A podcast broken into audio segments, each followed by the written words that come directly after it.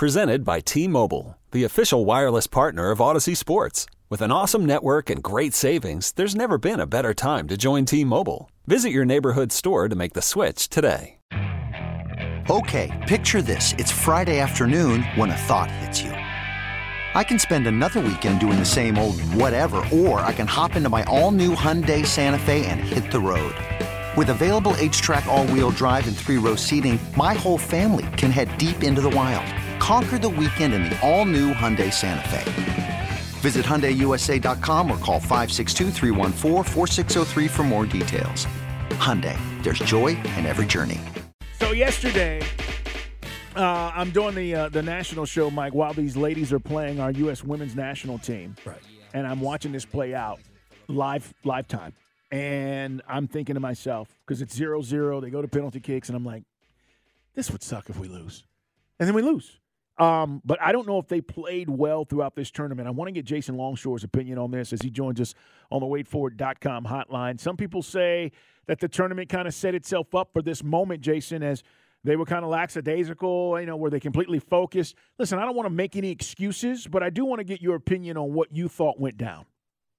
Yeah, there's so many different layers to this. And I think a lot of people who are getting into the U.S. women's national team conversation – one, just haven't followed the growth of the women's game worldwide. Mm-hmm. The level is so much better than it used to be. The U.S. can't walk into any international tournament anymore and just expect to show up and win. I don't think this team did. I don't think that was their expectation, but I think it's easy if you haven't followed the growth of the game, even from the last World Cup in 2019, where honestly the U.S. was outplayed in the semifinal by England. They got the result and they won, but they did not play outplay England in that game. England was the better team on the day. The Dutch have improved since then. England's improved since then, but England this morning has to get through penalties to, to get past Nigeria, who made a great run in this tournament. We've seen South Africa get to the knockout rounds.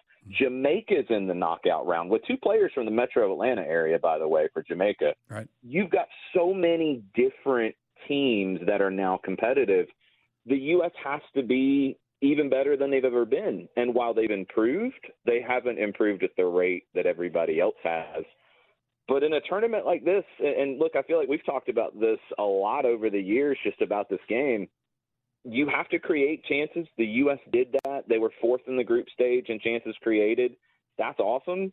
They didn't convert those chances. They were 26th in goals scored in the group stage. And ultimately, you can even go back to the Vietnam game. They did not convert their chances enough to make a run in this tournament. And when you're not scoring enough goals, you can be a great defensive team as they were. They only gave up two shots on target in four games. Only two. Mm. But they're out. It because you didn't score enough goals. It's our man Jason Longshore uh, with us on the waitfor.com hotline. Because I don't follow the women's game as much as the men's game, I'm just going by what I'm hearing from like the talking heads and Alexi Lalas. That's the problem sometimes. Yeah. yes. Yeah, but I mean, but what I did get from some of the guys I'm friends with, who I sit with at Mercedes Benz, who do follow soccer as much as you do, is the team just got old.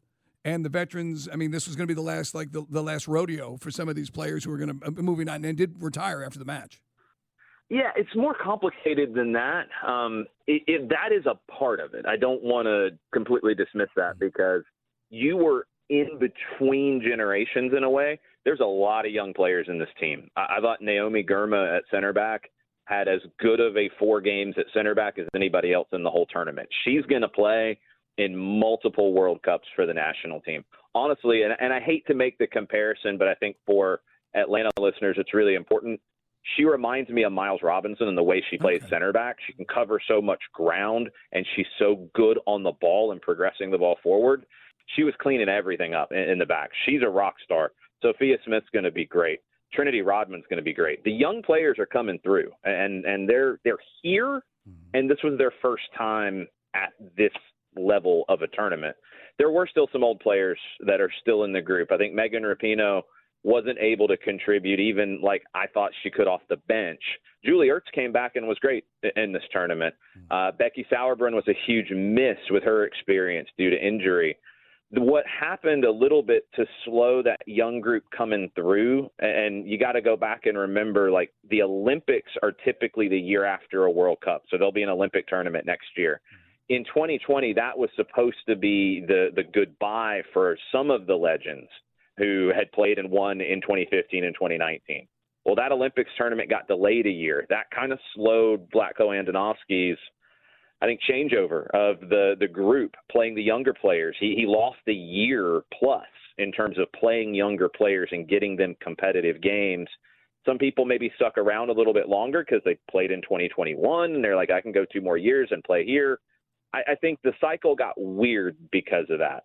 It could have been better. I think Vlatko Andonovski there's too much criticism of, of him in this tournament because I, I think it's in some people's minds they're absolving the players and blaming the coach, and that's not true. Doesn't mean that Vlatko didn't get everything, or didn't. Or it doesn't mean that he got everything right either. Right. I think Julie Ertz needed to play in the midfield in this tournament, not in the back. Mm. It's complicated, and more than anything, it, if you don't score goals, you're not going to advance. And two, the competition's too good for you not to convert those chances now. So was Carli Lloyd right as far as the intensity? No. Uh, here's here's the issue I had with Fox's coverage of this tournament, and it goes back to to one moment where I was literally gasping at it because I knew the effect it would have.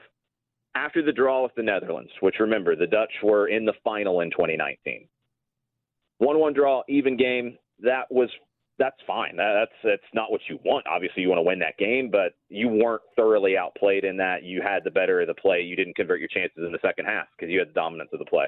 After that game, they're asked about the Portugal game coming up, the last group stage game. If you listened to Atlanta Soccer tonight before the tournament started, myself, Jessica Charman, we both said that Portugal game is going to be difficult. Portugal has come a long way in recent years, and they're a difficult opponent because of what they've done in their development on Fox, the audience was told that that game was not going to be anything to be concerned about. They should not worry about Portugal at all. They beat them 10 times. Portugal's never scored. Mm.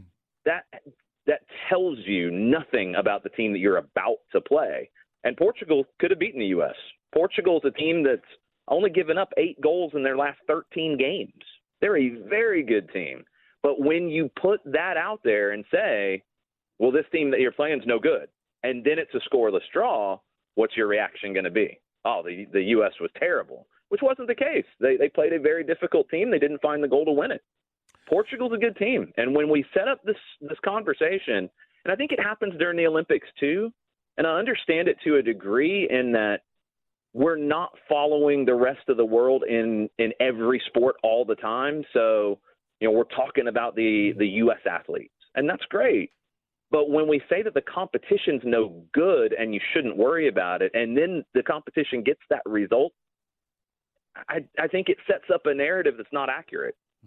Jason, what's the legacy of uh, Megan Rapinoe? An incredibly talented player, an unbelievable player, one of the best players that the U.S. women's national team has ever had. Someone who has been very outspoken and has made a lot of good things happen in the game and just in general. I think somebody who, as our world is, is going to be divisive, and some people aren't going to like that she was outspoken. And I think that's a shame because as a player, you can go back through so many different memories of her career, and the one that will always come to mind for me is the cross to Abby Wambach in 2011. One of the best crosses I've ever seen hit in that kind of a moment in a game, male, female, I don't care the ball was unbelievable from her from about 40 yards out on a dime to Abby Wambach with pretty much the last touch of the match to send it to penalties and keep that team alive in 2011. Incredibly talented player. I, I think this tournament was one tournament too many for her. And, and yesterday was the example. You bring her in in that moment to turn the game around and to find a breakthrough, and she just couldn't make that happen. It felt like a moment that I would have liked to have seen Alyssa Thompson, the teenager, get that opportunity in in that moment, or Ashley Sanchez, a player we didn't see in the tournament, who might have been able to give the team a little bit more then. Right. Now we're going to talk more about it in Guy Talk. Like it's a free country, and she's free to uh, have, have, many stances because, again, lots of athletes in all sports and walks of life will use their platform to uh, espouse their viewpoints. You know, but you know, it's also a free country, and sometimes she forgets it is a free country she lives in. That's my only beef with Megan Rapinoe. Can't do that in other parts in the world. Someone should remind her that. Hey, by the way, let's give hats off to the Swedish goalkeeper. She was unbelievable. Incredible. incredible performance from the Swedish goalkeeper um, Musovic. Uh, just an unbelievable game. And and look, this happens. You know, if you don't convert your chances, sometimes it's because you're you're missing the target on a regular basis. In this case, they had a lot of good looks. I like Alex Morgan, who who got a lot of criticism during the tournament, and I really don't know why. She's turned her game around from being based on athleticism to being a hold up forward and bringing others into the game.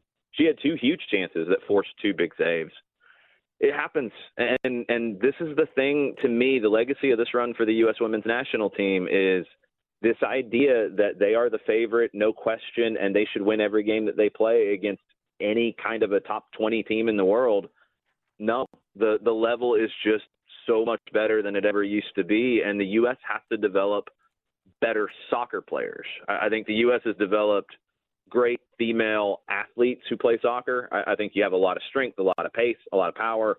You don't have enough tactical know how. You don't have as much technical skill. And that's what other countries have really focused on. They're developing professional soccer players, and our best players go through college first, and that flows their professional development. Jason, we got to talk about the other thing that I saw over the weekend, and that is this Messi guy's pretty good, isn't he? He's pretty good, man. Yeah, it's funny how after uh, Messi did what he did against Atlanta United, everybody's like, "Oh, Atlanta! Oh, Atlanta United! Oh." Right. I think they've said Atlanta like 500 times on Apple TV since that game. Well, he's kind of doing it to everybody, isn't he? I mean, he's the best player in the world right now, not even just ever, right. like right now. So he's done this in France. He did it in the Champions League. He did it in Spain for years. He's that good. And what's impressive is the other guys around him are elevating their game. Mm. And Benjamin Cremaschi, the the young Argentine American midfielder who's a teenager, yeah. is a prime example of that. And and that's the that's the thing. But I think you also saw against Dallas last night.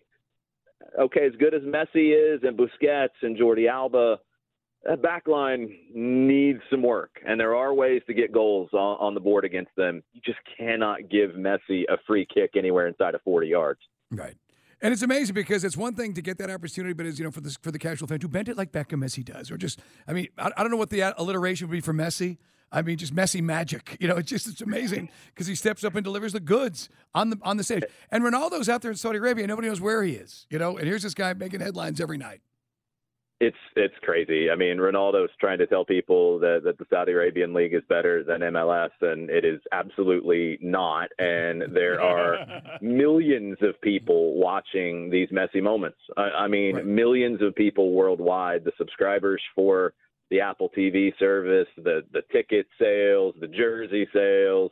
It's all crazy. I mean, the Messi Miami jersey is the most sold jersey in any sport by fanatics for a player moving to a new team. More than LeBron to the Lakers, more than any of them. And it's just, it's a special time in this league. It's crazy. And how long can he keep it going? Who knows? We'll, we'll find out. But it's going to be a wild ride through the rest of this Leagues Cup and once we get back into the MLS season. This episode is brought to you by Progressive Insurance. Whether you love true crime or comedy, celebrity interviews or news, you call the shots on what's in your podcast queue. And guess what? Now you can call them on your auto insurance too with the Name Your Price tool from Progressive. It works just the way it sounds. You tell Progressive how much you want to pay for car insurance, and they'll show you coverage options that fit your budget. Get your quote today at progressive.com to join the over 28 million drivers who trust Progressive. Progressive Casualty Insurance Company and Affiliates. Price and coverage match limited by state law. Okay, picture this. It's Friday afternoon when a thought hits you. I can waste another weekend doing the same old whatever, or I can conquer it. I can hop into my all-new Hyundai Santa Fe and hit the road. Any road. The steeper the better. Because my all-new Santa Fe is available with HTRAC all-wheel drive so I can hit the trail without a worry in the world. Heck, with three rows and best-in-class rear cargo space, I can pack the whole family in with all our gear. We've got available dual wireless charging for our phones so we'll never lose touch with civilization and we won't lose touch with the primordial power of Mother Earth. So which is it? Waste the weekend or do something a little more epic? And conquer it in the all-new Hyundai Santa Fe. Visit HyundaiUSA.com or call 562 for more details. Hyundai, there's joy in every journey. T-Mobile has invested billions to light up America's largest 5G network from big cities to small towns, including right here in yours. And great coverage is just the beginning. Right now, families and small businesses can save up to 20% versus AT&T and Verizon when they switch. Visit your local T-Mobile store today.